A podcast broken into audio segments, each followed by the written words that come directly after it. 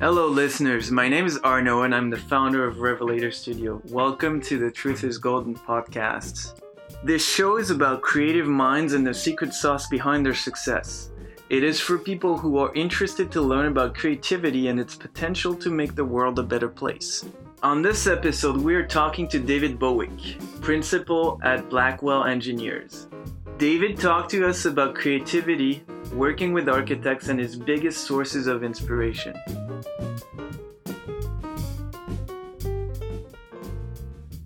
We're here today with uh, David Bowick at Blackwell. Thanks, David, for uh, doing the interview with us. Well, thanks for thinking to ask me. This is fun.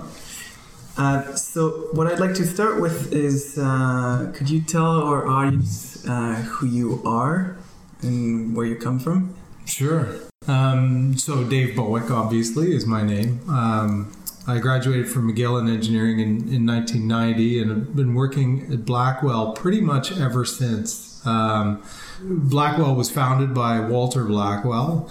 Walter retired in about 2006, and I bought the the balance of the firm from him, and, and now I've got a number of partners uh, that have come up through the firm. I've taught quite a bit. I taught at U of T the structures component in the architecture faculty for about 10 years, and and uh, I really enjoy teaching and lecturing. I continue to do that, and uh, as a firm, we we tend to do the uh, harder and more specialized projects, or we they're, they're the ones we tend to enjoy. Um, is the the more difficult and specialized projects. So, you know, as as engineers, we we um, we consider design as problem solving, and uh, and as engineers, we like to solve problems. And the harder the problem, the, the more interesting the problem is for us. And and uh, it happens that great architecture is is a generator of great problems, and so we uh, we find ourselves working on on really good architecture. So, what did you want to be growing up? An architect. an architect. Yeah, I wanted to be an architect, and I went to McGill, and, and uh, McGill, you have to do a common. The architects and engineers have a common year, and uh, by the end of that year, I was enjoying engineering and figured that I would I would finish the engineering and then think about going back to architecture if I chose to. Uh, but I was really enjoying engineering, and and it's been a great path for me uh, because I believe that I've had had an opportunity to have more of an impact on better architecture as an engineer than I probably would have as had I been an architect. So, what aspects of uh, engineering do you like the most? kind of broadly philosophically, I like problem solving, and I, and I like it best if there's something that hasn't been done before. Those are the projects that I like the best, or the problems that I like solving the best. So that's kind of broadly. Um, specifically, I I really enjoy tensile fabric structures. They they're sort of the the most complex and interesting uh, structures for me is the tensile structures. Um, and large deformation structures. Um, so I spend a lot of my personal engineering time doing those types of things. But aesthetically, I, I just love arch- buildings that are beautiful, whether it's a whether it's a library or a community center or a custom home or um, anytime there's a beautiful building, I get a charge out of working on it. So, who would be your biggest inspiration as a as an engineer? Peter Rice. Peter Rice, for sure. Yeah. Yeah.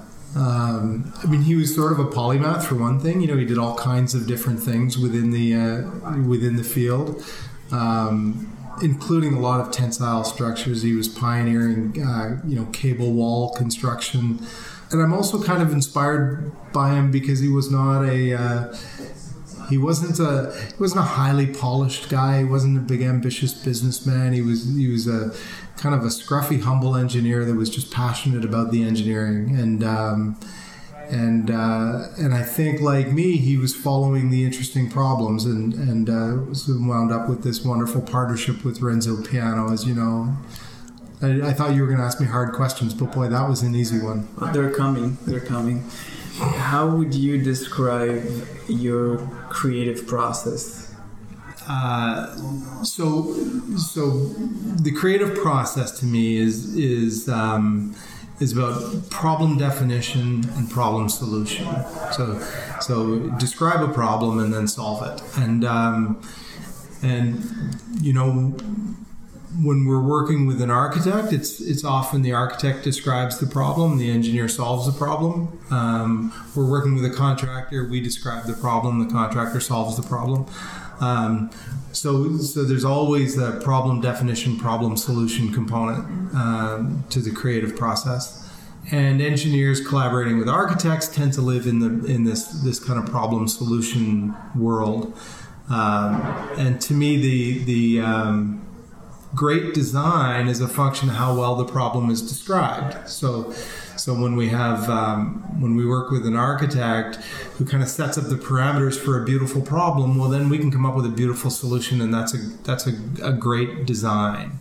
So that to me is design, and then within the problem solution world. Um, I always see it as sort of three steps. There's uh, understanding the precedents. So, so when we're just when a problem is described to us, we want to understand how's it been solved before? Has it been solved before, and how has it been solved before, and was that a good solution?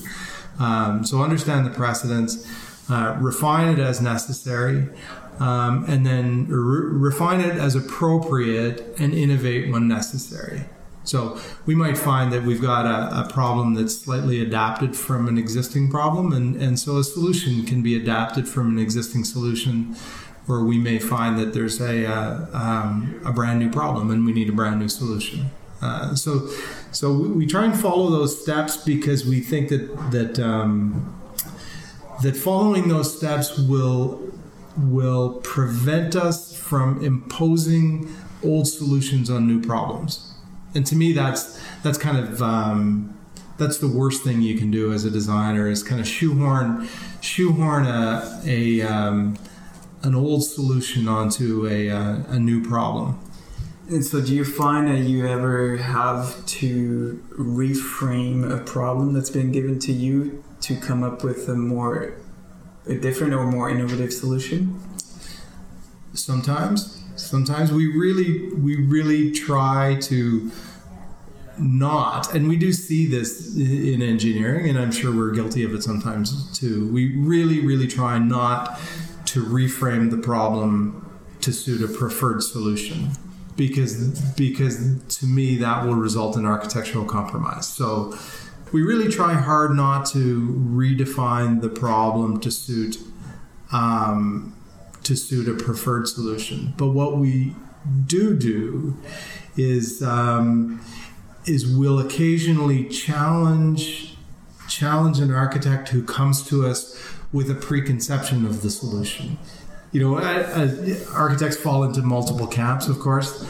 Um, there are the architects that come with a graphic idea and no thought about a solution, and and in some ways they're the easiest to work with. Um, we get some of our, our most talented and competent colleagues won't come to us until they've thought the problem through, and in some and, and sometimes they've uh, they've limited their their vision by their own sense of, of appropriateness of the solution. And so sometimes we'll try and roll them back to say, what is it you're actually trying to achieve?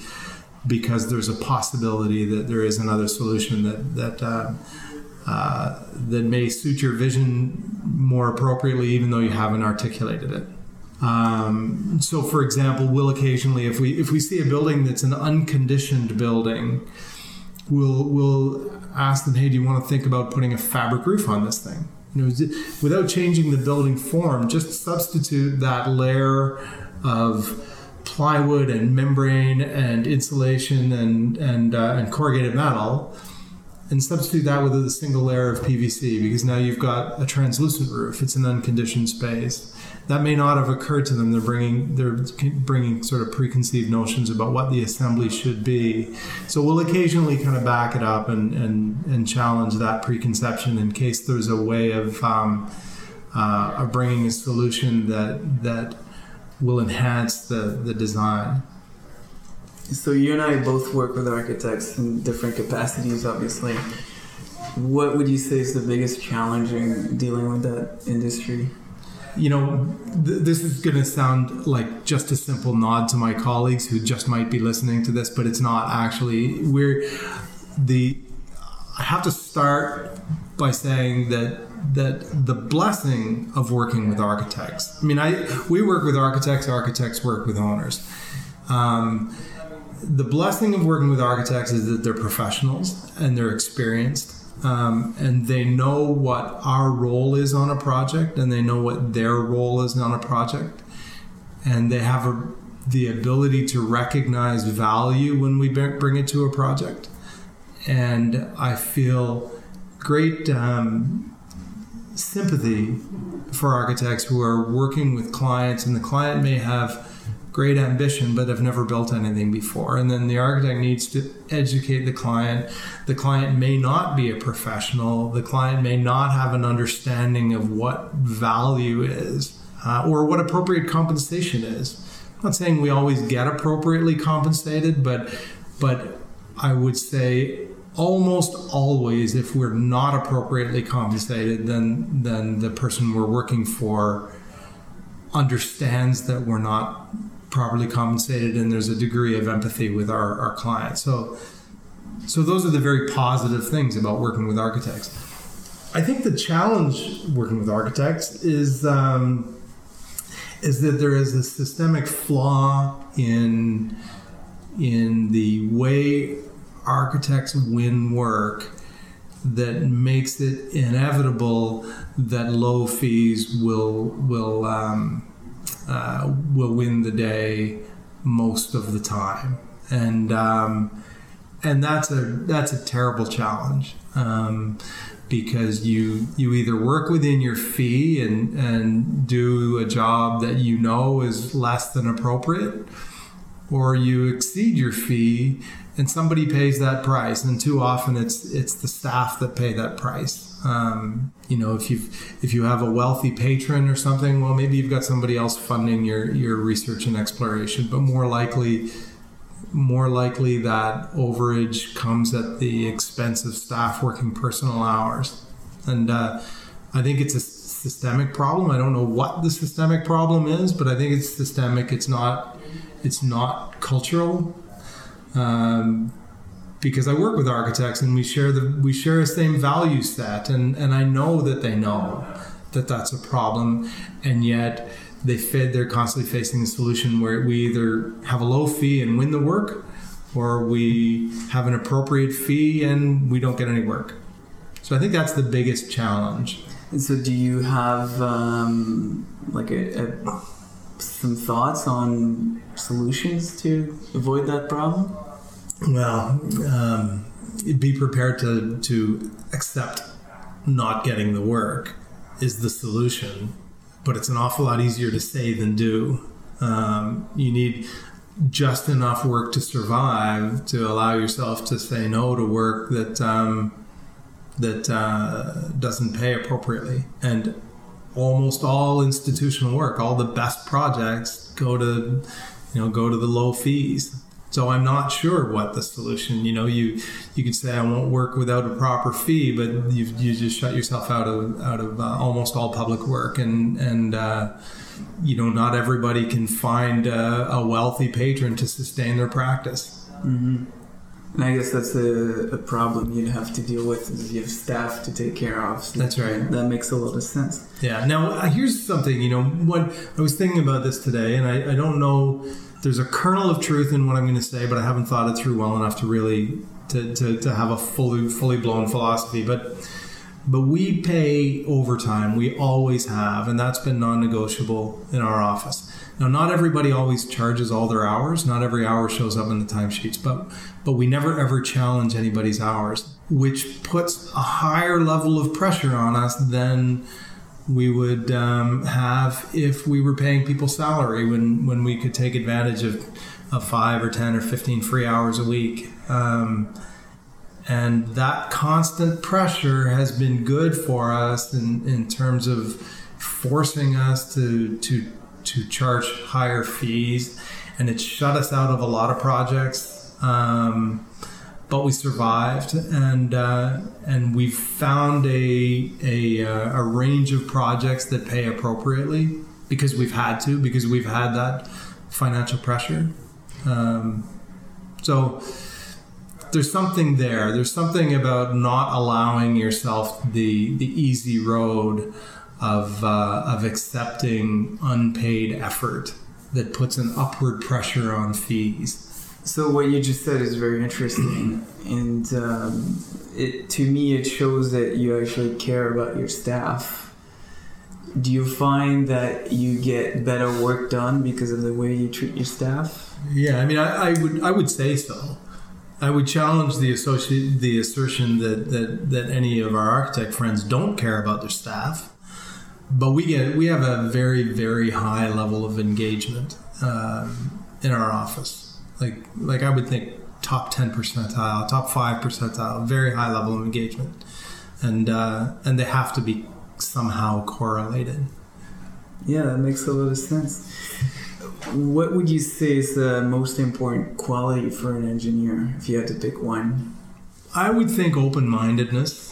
The best thing that we can do as an engineer is um, understand and adapt the values of our client and not every client is going to come to us with with the same set of values. But when we do our best work it's by our best work is measured against the value set of the person we're doing the work for not our own value set. And so the better the better we understand the values of the person we're working for the better ultimately the solution we're going to provide. So to be specific you know, we're going to work on some projects where where the um, the only thing that matters is budget. And, and so what we need to do is come up with an extremely economical solution, which means sort of accepting the uh, the design compromise where that's appropriate because that's not what matters. And then we're going to have other projects where where the only thing that matters is this. Uh, you know 10 meter cantilevered living room um, can be greater than 800 millimeters in depth structural depth. And however much tonnage it takes or whatever you know heroic um, structural move it takes to make that happen is the only thing that matters because the critical thing is that big cantilever because of the the uh, the way the, the building reads in elevation. So when we do our, our, our, very best work, it's measured against the values of whoever we're working for, and and uh, and our ability to understand those values is, is what leads to the best solution. So, are you saying that the client satisfaction is how you measure the success of a project? Well, that's a lot more succinct than what I said, isn't it? Yeah, I suppose it is. That makes sense. But they don't even know. I, maybe that's not not entirely true because because the client doesn't know really. They don't know what the range of possible structural solutions is. So I don't know that they're going to be more or less satisfied with our work, um, but we'll know. Um, we know what the range of possibilities is. So what I hear is that a lot of what you do is uh, relying on your ability to empathize with your clients. Is that fair to say? I would say, yeah. Yeah. And so, what qualities does that require on your part or your staff's part? Well, I think it's I think it's about listening, and not just listening when they're speaking, but listening to to all forms of communication. And when the client is speaking through the architect, what shows up on the drawings, you know, when what shows up on the drawings really. I mean we can occasionally see that that that uh, there's something on the drawings where the, the architect has set up a, a kind of set of design rules and there's a part that is inconsistent with that design set of design rules that they've established and we can recognize that it doesn't fit and uh, and we can talk about how to get that piece out of there you know? Um, so I, I, think it's it is it's about it's about listening in in in the kind of broad range of whatever listening means mm-hmm. What was your what would you say was your most challenging project that you've done to date? We're working on one right now that they're just just driving piles, which is um, uh, Canada's Diversity Gardens at Assiniboine Park Conservatory. It's a, um, uh, a cable net supporting ETFE pillows. So right off the bat, technologically, it's it's um, you know it's a it's kind of a, at the edge of what's being done in the world, and then we decided to to dramatically compensate, complicate our lives by using a spiral net as opposed to a radial annular net. Um, so our cables don't follow the geodesic lines of the project, which just adds tremendous complication.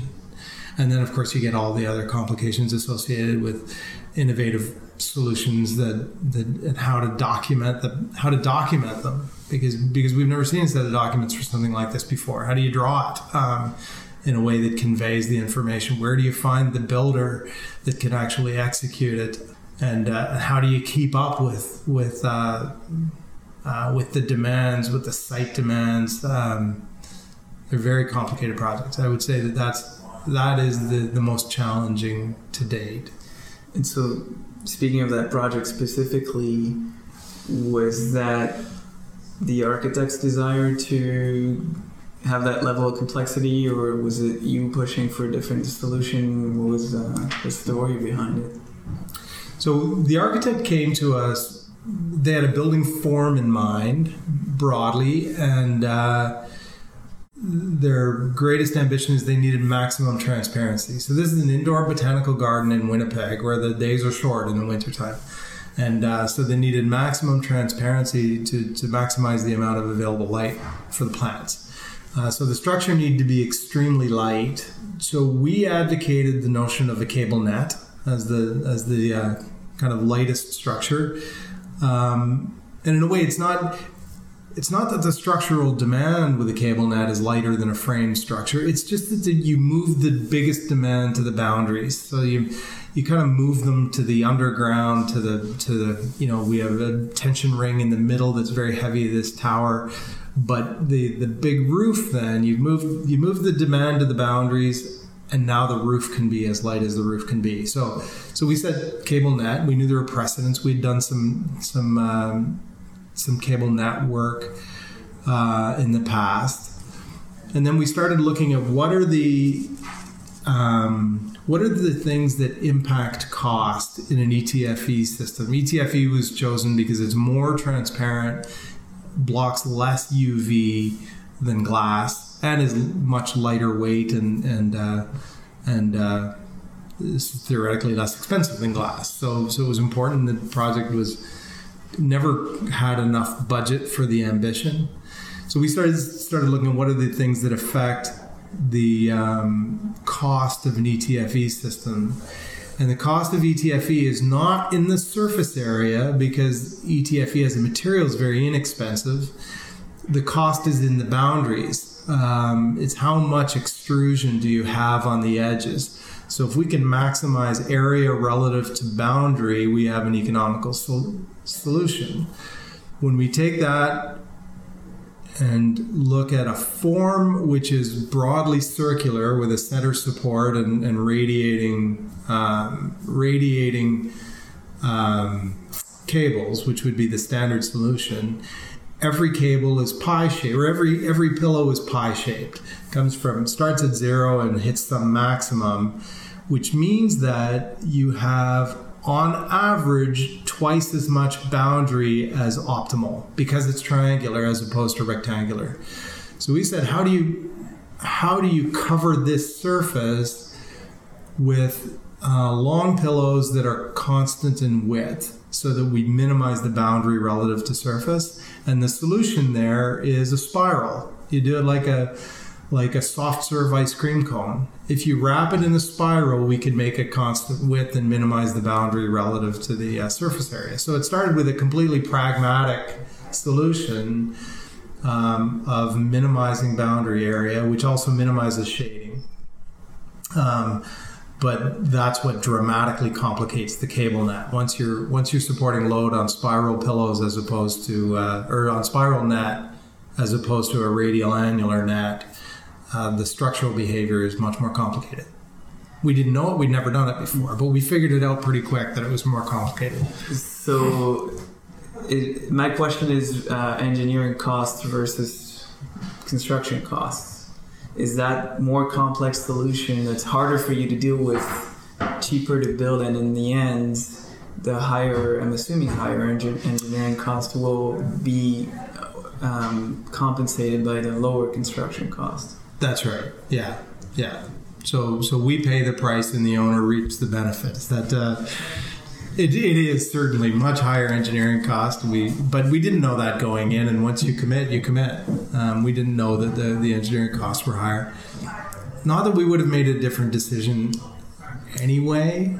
Like if if we start if we don't track on a project by project basis, it allows us to do this exploration, which may cost us on this project, but is more likely to lead to better projects going forward. And if we trace back from this project, which is sort of a, a pinnacle of my personal career, we trace back through a series of, of uh, money losing explorations. You know that that's how we got here, and, and this is will lead to to uh, the next expensive project, but more ambitious. And uh, you know who knows? Maybe in a hundred years it leads to financial success. so what I'm hearing when you say this is that it's a willingness to take risks on your part that will potentially reap serious benefits down the road. That's right. Yeah. That certainly defies the idea that engineers are risk averse. Yeah. Um, so, uh, as a follow up to that question, is what's your purpose as a either personal or as a company? Like, do you have a broader vision or mission that you're looking to fulfill? We really struggle with trying to define that because anytime we we articulate anything specific it is um, it's so oversimplifies. I mean, it, we, we can never articulate it in, in a uh, in a meaningful way. It's a conversation, not a statement. There's not a mission statement.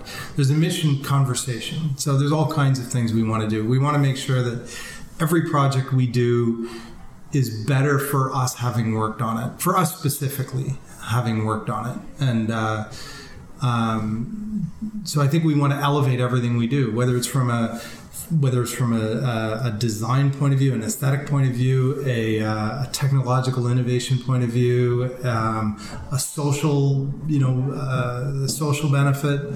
Um, I think that's probably as close as I can come to a, a mission, and uh, and you know we try not to go broke in the meantime, but but if we can, but you know what? Even if we go broke, if you if you can live your life elevating everything you touch, you, you kind of you you die kind of fulfilled. I think. If you were to tell me this is your your defined mission, I, that's good enough for me as far as I'm concerned. It's pretty. Uh, pretty uh, high level already. It's not like just making money or anything like that. So I find that interesting. Um, so we just talked about your most challenging project if you could depict some kind of dream project, what would that be like? Yeah, I feel like I'm working on it. To tell you the truth, I think this is it. This is the this is the this is the one I've dreamt of.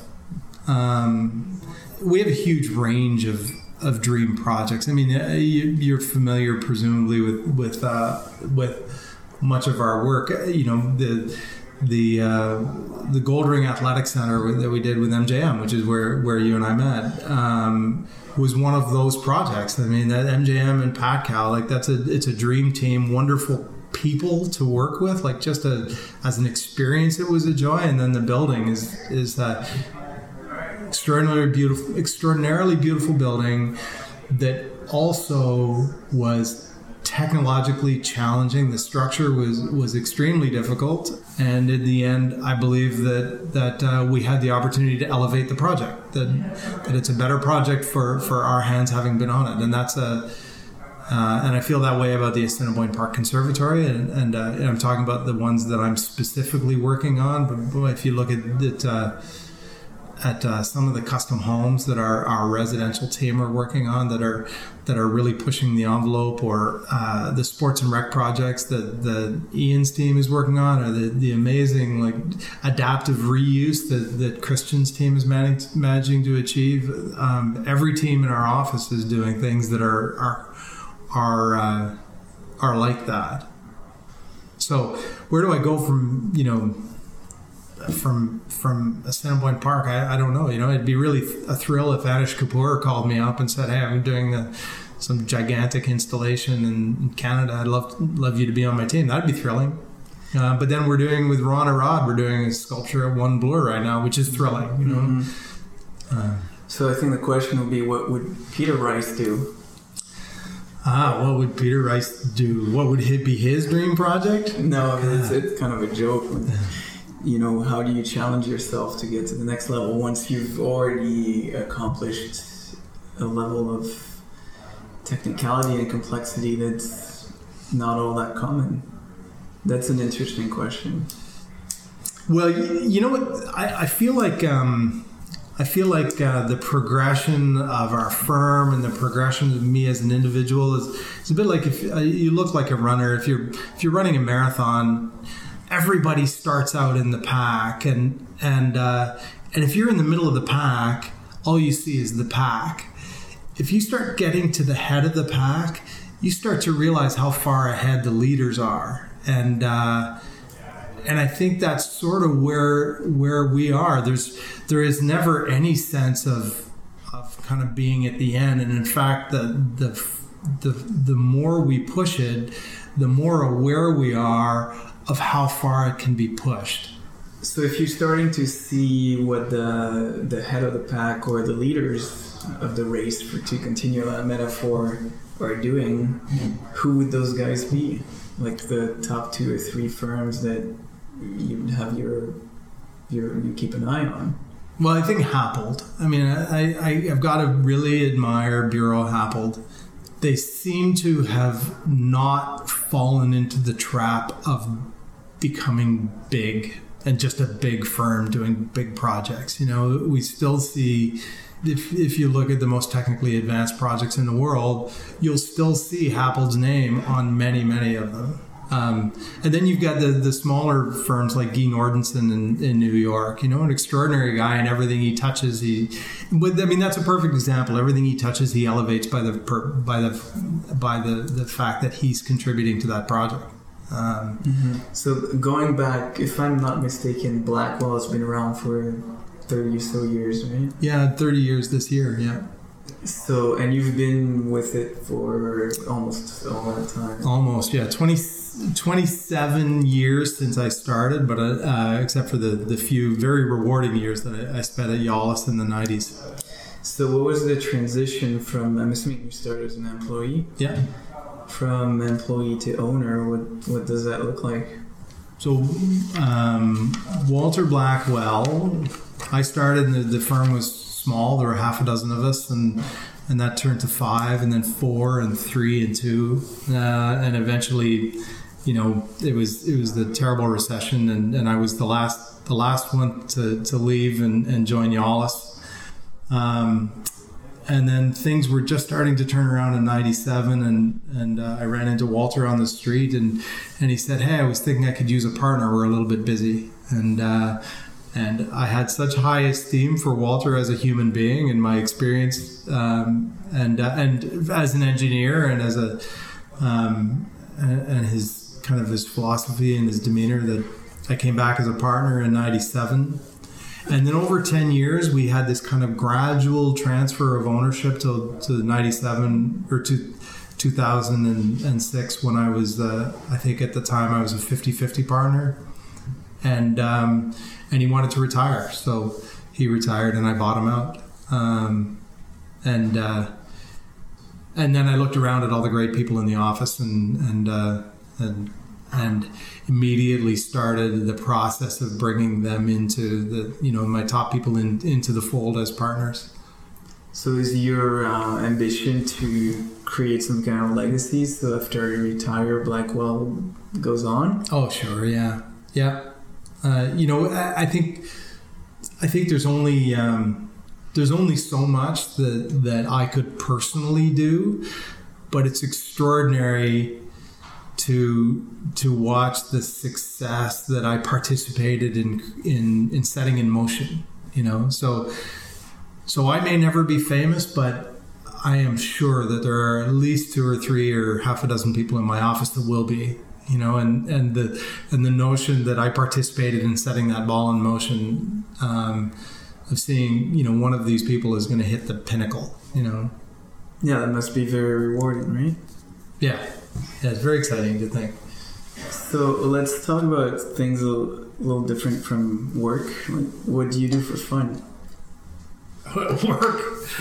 Uh, work is very fun. Um, uh, I've got a little boy. He's 13 months old, and uh, and he's very fun. Uh, my wife and I have we have a cottage on Lake on Lake Nipissing and a share of a cottage north of Kingston. So we like to go to the cottage on the weekends. And a little fish shack in Nova Scotia. So we spend our time kind of bouncing around between these very scruffy properties in, in very beautiful uh, situations. You know that that's a full life. My wife and I, Shannon, we, we both love to teach, and uh, she teaches at U of T right now. But but uh, we probably spend kind of I don't know three or four weeks a year at uh, you know out of town lecturing at RAIC or OAA or you know Woodworks in Vancouver or so in a way those are those are oh, that's kind of work but that's a holiday. It's a great social network. They're very very fun. Mm-hmm. um, it's extremely rewarding. She and I are also both right now in the midst of um, a master's of engineering program at Anhalt University at the uh, Institute for Membrane Structures yeah, so it's a bit like a holiday where you get to you get together with a bunch of people who have have similar uh, similar interests, and you learn about things that you find interesting, and then you you go to the Bauhaus pub at the end of the day and drink beer with your colleagues and. Yeah, it's interesting that in the midst of your career, you want to go back to school, and I find that fascinating. It's a you know there's I have no collegial network of people who do membrane structures, right? There's there's um, um, because there's nobody in Canada, and there's a small handful of people in the U.S. and and there's a, a, fair bit of expertise in Europe, but but I have no collegial network here, so this is a great way to build a network and and also to fill gaps in my my knowledge. You know, there's there's only uh, there's only so much knowledge you can acquire without talking to some experts, and. Um, mm-hmm. So, where do you say uh, would you say you find your uh, inspiration? I I, th- I, think I get inspired by every architect I work with that has a good idea, and uh, sets my my wheels churning and how to how to how do I come up with solutions to what how do I come up with the perfect solution to that problem, and uh, and that's inspiring.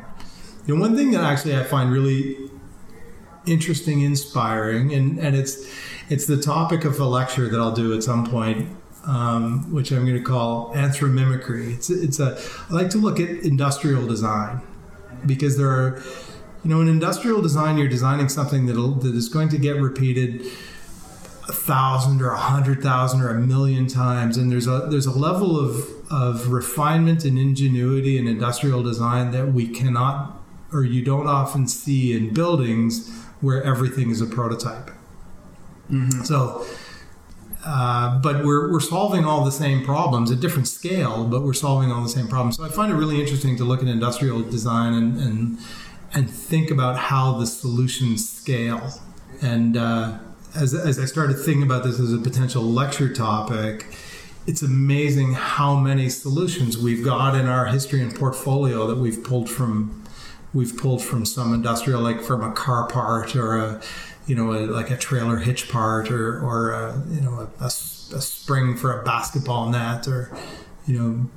It's interesting you mentioned design because I find that if you look at, say, cars or camera equipment, they're objects that have been made hundreds of thousands of times, millions of times, and the evolution of the design is iterated through history. Like each generation gets marginally better, mm-hmm. um, and I don't think you see that in architecture as much, for the reason you've cited, because everything's a prototype. But would you say there's a way to bring more of that in the architecture and design world? Uh, I think there is, and we do see it. I mean, we see. Um, this is going to sound funny given people's reaction to them, but when we see when we look at the um, at the condos downtown, they are no longer a prototype. They're design elements that are different, but but uh, that is a, a highly evolved um, and highly efficient building model that approaches the the um, the level of industrial design, um, and uh, because because those buildings are built to the same set of constraints, and uh, and if you don't change the constraints, then the solutions evolve and, and become very very efficient. The same with um, uh, single family homes um, in wood frame construction. That does happen within within architecture and engineering. But it, it takes repetition. It takes you know it's it's funny that it doesn't come from doesn't come from the leading edge in a way that that kind of really uh, refinement comes from someone who's trying to build an economic model and it's it, it takes the it takes the um, the natural selection process to, to generate that refinement of doing the same thing again and again and again. Mm-hmm. I don't think I answered your question. No, it was did. an interesting. You did. It's interesting uh, because I didn't see it that way, but now I, I see from your perspective. Yeah, makes a lot of sense. It's I guess it's just more visible in industrial design because you see cars everywhere, yeah. so it's easy, it's easy to see, right? And every generation evolves marginally, but if you look at 50 years from behind, you know, yeah. cars are, are, very, they're still basically the same thing, but they're much more evolved. Yeah. So that's interesting. Um, I just want to get on the last couple questions because we've covered a lot of ground already. Uh, do you have a favorite building? I I don't know that I do. I mean, as soon as I say a building, I am going to think of another building. And, uh, you know, I do love the Goldring Athletic Center. Mm-hmm. I, I, love it because I know it intimately. Mm-hmm. Um, and I know the underlying uh, challenges. It appeals to me as a structural engineer. Um, I love the Wong Dai Sin Tai Chi Temple that, that Shim Sutcliffe did in, in mm-hmm. North York that we did with them. I think that's it's extraordinary and beautiful. It's a piece of art, sculpture, and of course, it's got a big, giant cantilever, and uh, and and that's fun, and mm-hmm. and uh, we get to participate in it, and and that's extraordinary. And what about a building you would not have worked on? I wonder if we should do another question because I know, I know the minute we're not talking about it, I'm going to be calling you up and say, "It's this one. This is the one. This is the project later. that I wish that I had an opportunity to work on." Um, and so we, you mentioned briefly a couple artists, uh, like Anish Kapoor and someone else you're working with. I forget the name. What's your take on art? Do you have a favorite type of art artist that inspires you? Um, I do. I I like big public art. I mean, I love I love paintings. You know, um, um, so I, I, love I love decorative art. I love art that you hang on your wall. But I like big public art, and uh, I love the ones that are that are both um, beautiful to look at and have a big impact on the space they occupy. So, so I'm thinking about something that I just had an email exchange with Janet Echelman, who's the net artist, because because I, I saw something of hers on Google and it made me think to to reach out. But her, hers are extraordinary. These big, these kind of big billowing, colorful nets that that that really transform the space that they occupy.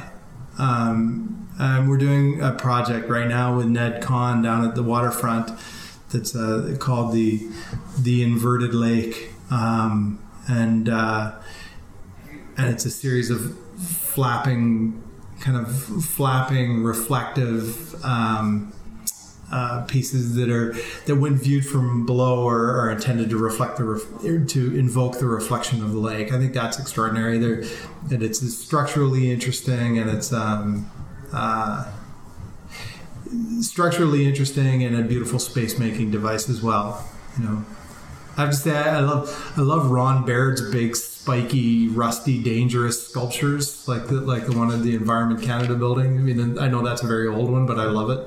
And uh, and I, you know, we do a lot of work with Young and Giroux. I I, I love uh, Dan Young and Christian Giroux. I can't categorize their projects because they're all so different. But but again, they've got that kind of space making quality. So public art inspires you. Oh sure, yeah. Um, I think we're good to wrap up, but I just want to give you an opportunity to add some couple last words if you want to. Anything that comes to mind. Well, th- this has been really interesting for me, and I, I am so pleased that you asked me to do this.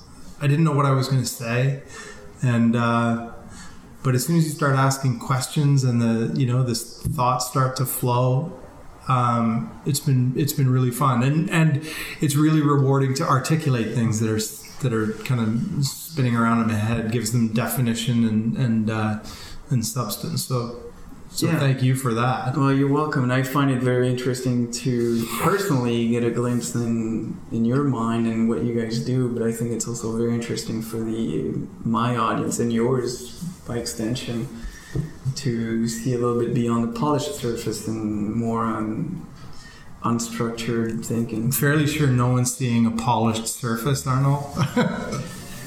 I think they are, but uh, you'd be surprised. All right, thank you very much, David. okay, thanks, Arnold. Hi again, everyone. Arno here. I really hope you enjoyed the interview as much as I did. Remember that you can find us online at rvltr.studio or on Instagram and Twitter at revelator underscore to. Until next time, salut!